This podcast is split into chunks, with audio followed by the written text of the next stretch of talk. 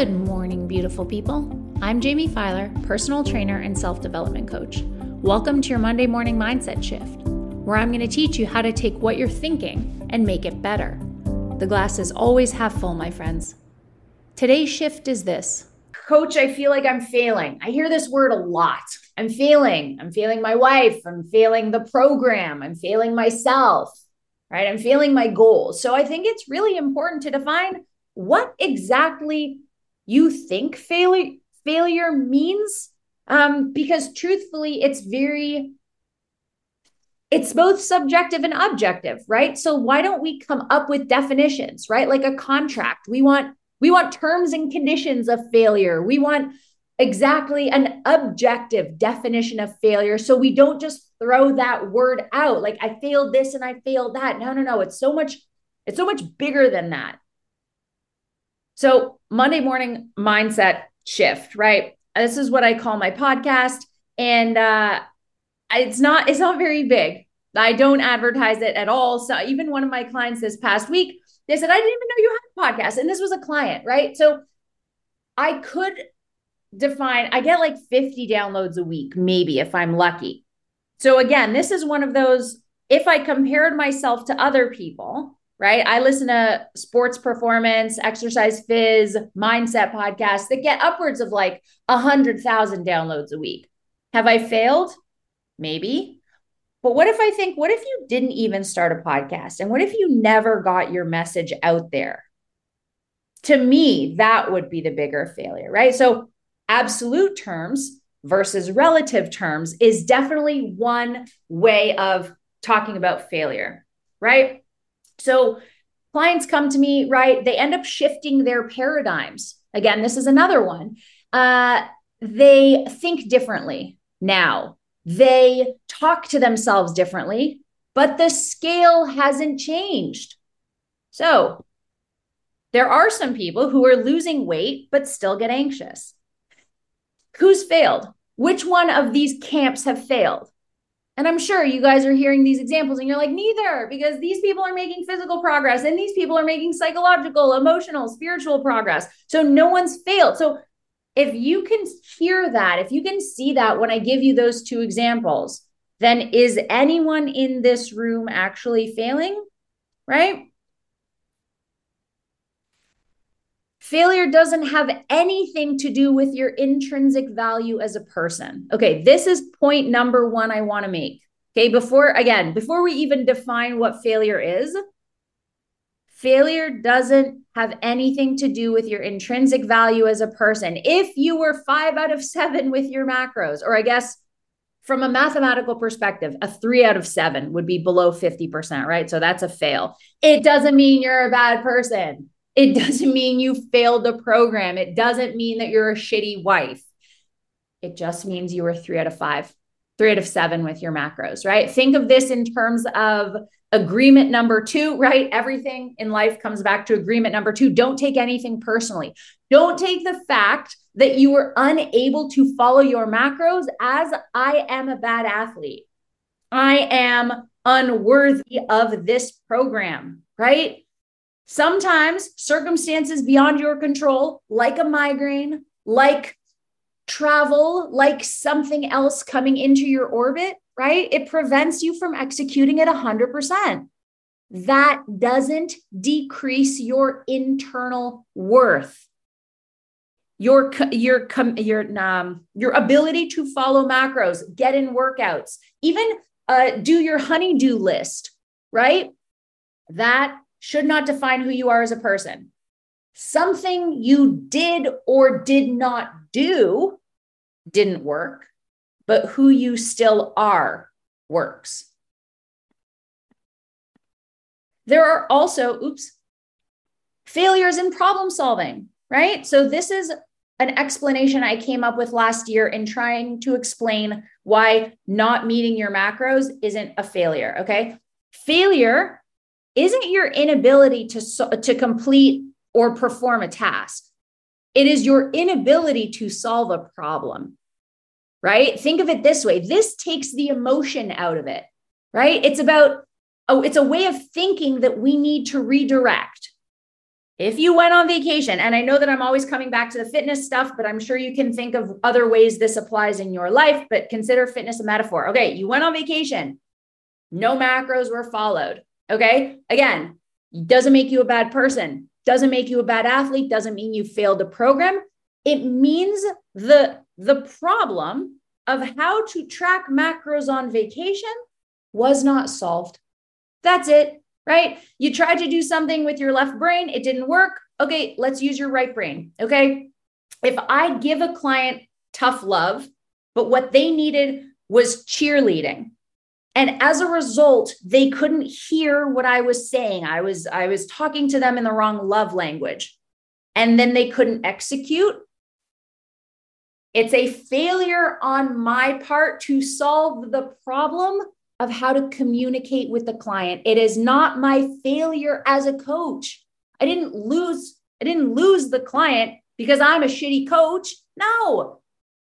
I have to solve the problem of how each of you need to be communicated and spoken to, right? That's my needing a different way to solve the problem of getting through to you. No failure has taken place. It is just cool. Let's pivot. Let's figure out what problem needs to be solved. Nobody has failed.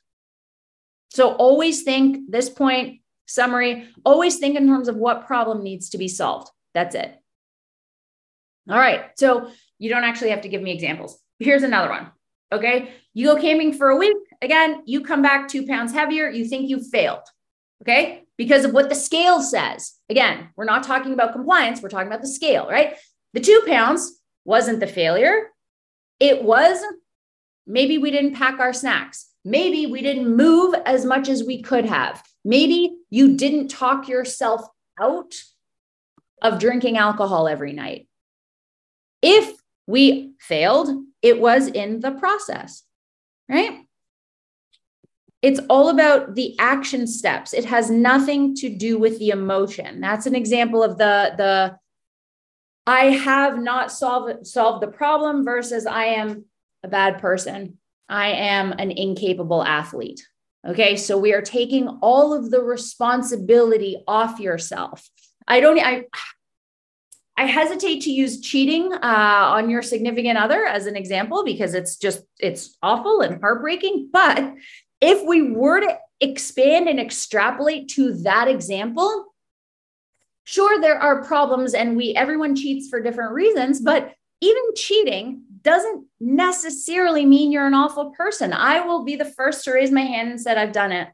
My gosh i've done it. And should i have solved or healed whatever was going on inside of me of course right because i've hurt almost three people in the process now but what I should have done after the first time was solve the problem of how to keep it in my pants right? That's it. That was the problem. I couldn't control my urge. Think of it, right? So, sex addiction, gambling addiction, food addiction. You can't stop yourself from doing something. So, we solve the problem and then we can heal whatever's going on inside, right? The feeling of inadequacy that I felt that I need to get, that I needed to get validation elsewhere. So it comes back to the behavior that you did that made you think that you failed Go back to the problem you were trying to solve. My cheating was the failure to solve a problem related to my self worth. So every time you think that you're not doing something correctly, go back to what was I trying to solve in that moment? What did I think I was doing? Again, people who who eat to fill a void, right? They're emotional eating, they get broken up with, they turn to Ben and Jerry's the failure isn't in the program. The failure is in to solve the problem of what can heal your heart, if not for food. That being said, this does not get you off the hook, friends, right? Okay, you gain the, t- the two pounds. I'm telling you not to be too hard on yourself. Cool, cool, cool. All we have to do is figure out how to bring healthier snacks when you go camping, okay? But my kindness doesn't get you off the hook because what I am still telling you to do, what you are still on the hook for, is not gaining it the next time. I don't want you to miss twice. Every single individual in this room is so brilliant and so capable. I know what all of you do for work. I know what all of you do for fun, right? You guys are absolutely incredible. The brain power in this group is mind blowing. So if you do the same thing twice without solving the problem the second time, now you're just making choices, right?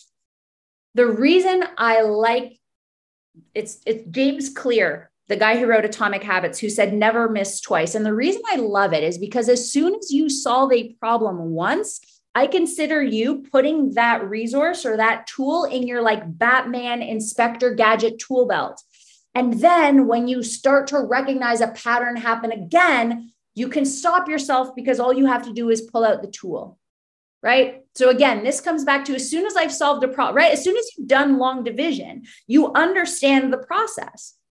So as soon as you, I don't know, catch yourself emotional eating and you're like, it's solving the problem of my hurt in my heart, what is a tool that you can pull out of your belt to get the hurt to heal? Okay. Once you solve this, the skill set will be in your mind for the next time this happens because it will inevitably happen again. So, what is failure? Failure is the dead end of a habit path. You've just, there's nothing else you feel like you can do. But it thus means it is the impetus that forces a new way of doing something, right? Again, if you were unable to solve the problem of emotional eating and it ended with Ben and Jerry's, it forces you to think of a new way of doing things. What else can we do? Can we journal? Can we go for a walk? Can we call a friend? What's the plan? It forces you to break habits that weren't serving you or solving the right problems. Great quote. You have no responsibility to live up to what other people think you ought to accomplish. I have no responsibility to be like they expect me to be. It's their mistake, not my failing. Another piece of advice don't let other people tell you when you're failing. Another other piece of advice, and this comes from me personally, I never think you're failing, right? I get this all the time. Coach, I don't want to waste your time. Coach, I feel like I'm failing you. And what is always my response? I'm sorry, have I made you feel like that? No. Okay. So why are you projecting that on me? Because that's not fair to either of us.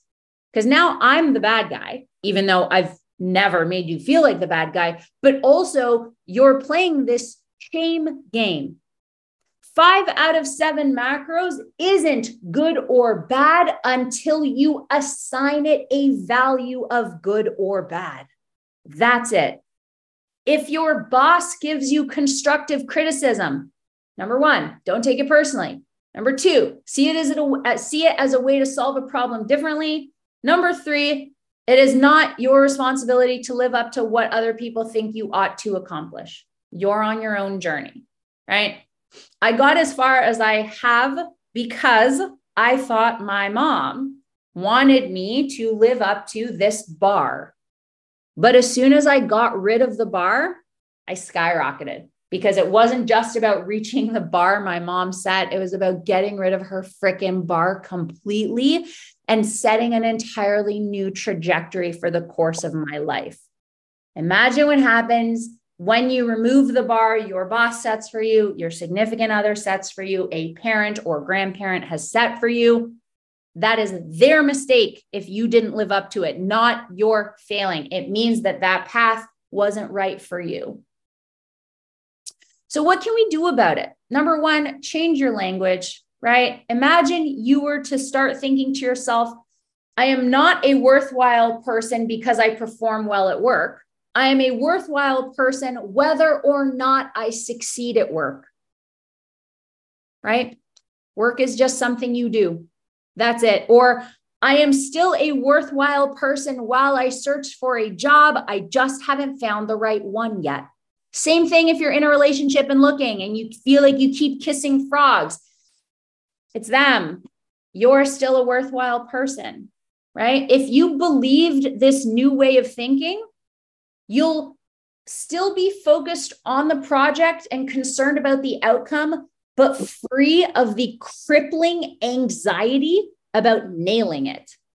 So it is important to note that the more we value something, the harder it is to change that way of thinking, right? That job is so important to us. Finding a significant other is so important to us.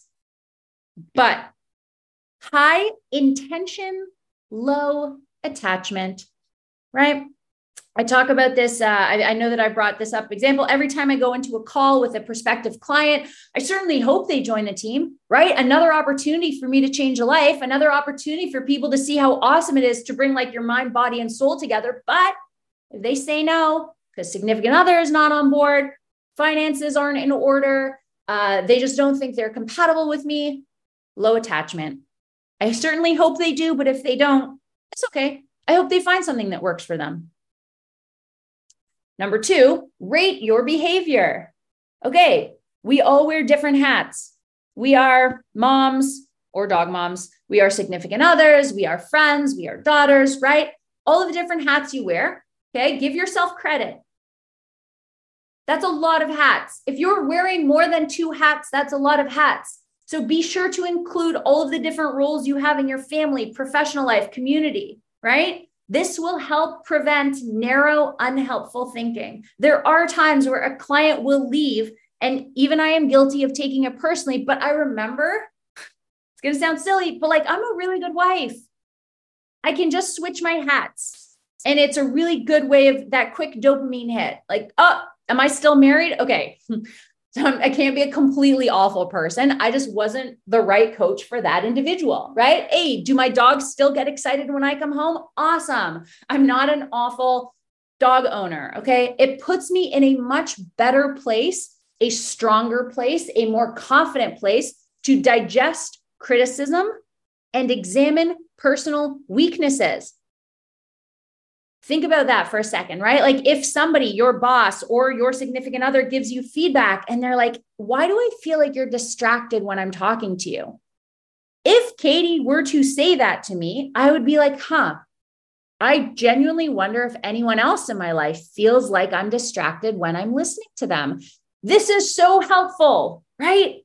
So rate yourself, rate yourself as a as a as a wife or as a daughter, as a friend, as an employee, as an employer, right? And then think about what areas of your life, like if you're a four wife, but a 10 employee, what can we move from the employee hat to the wife hat that might make you a better significant other?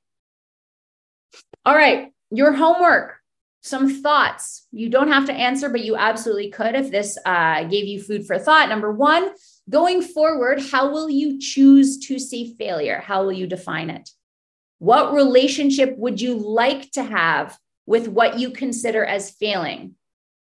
Another way of saying that is like, well, the answer is I'd like to see myself as being a problem solver.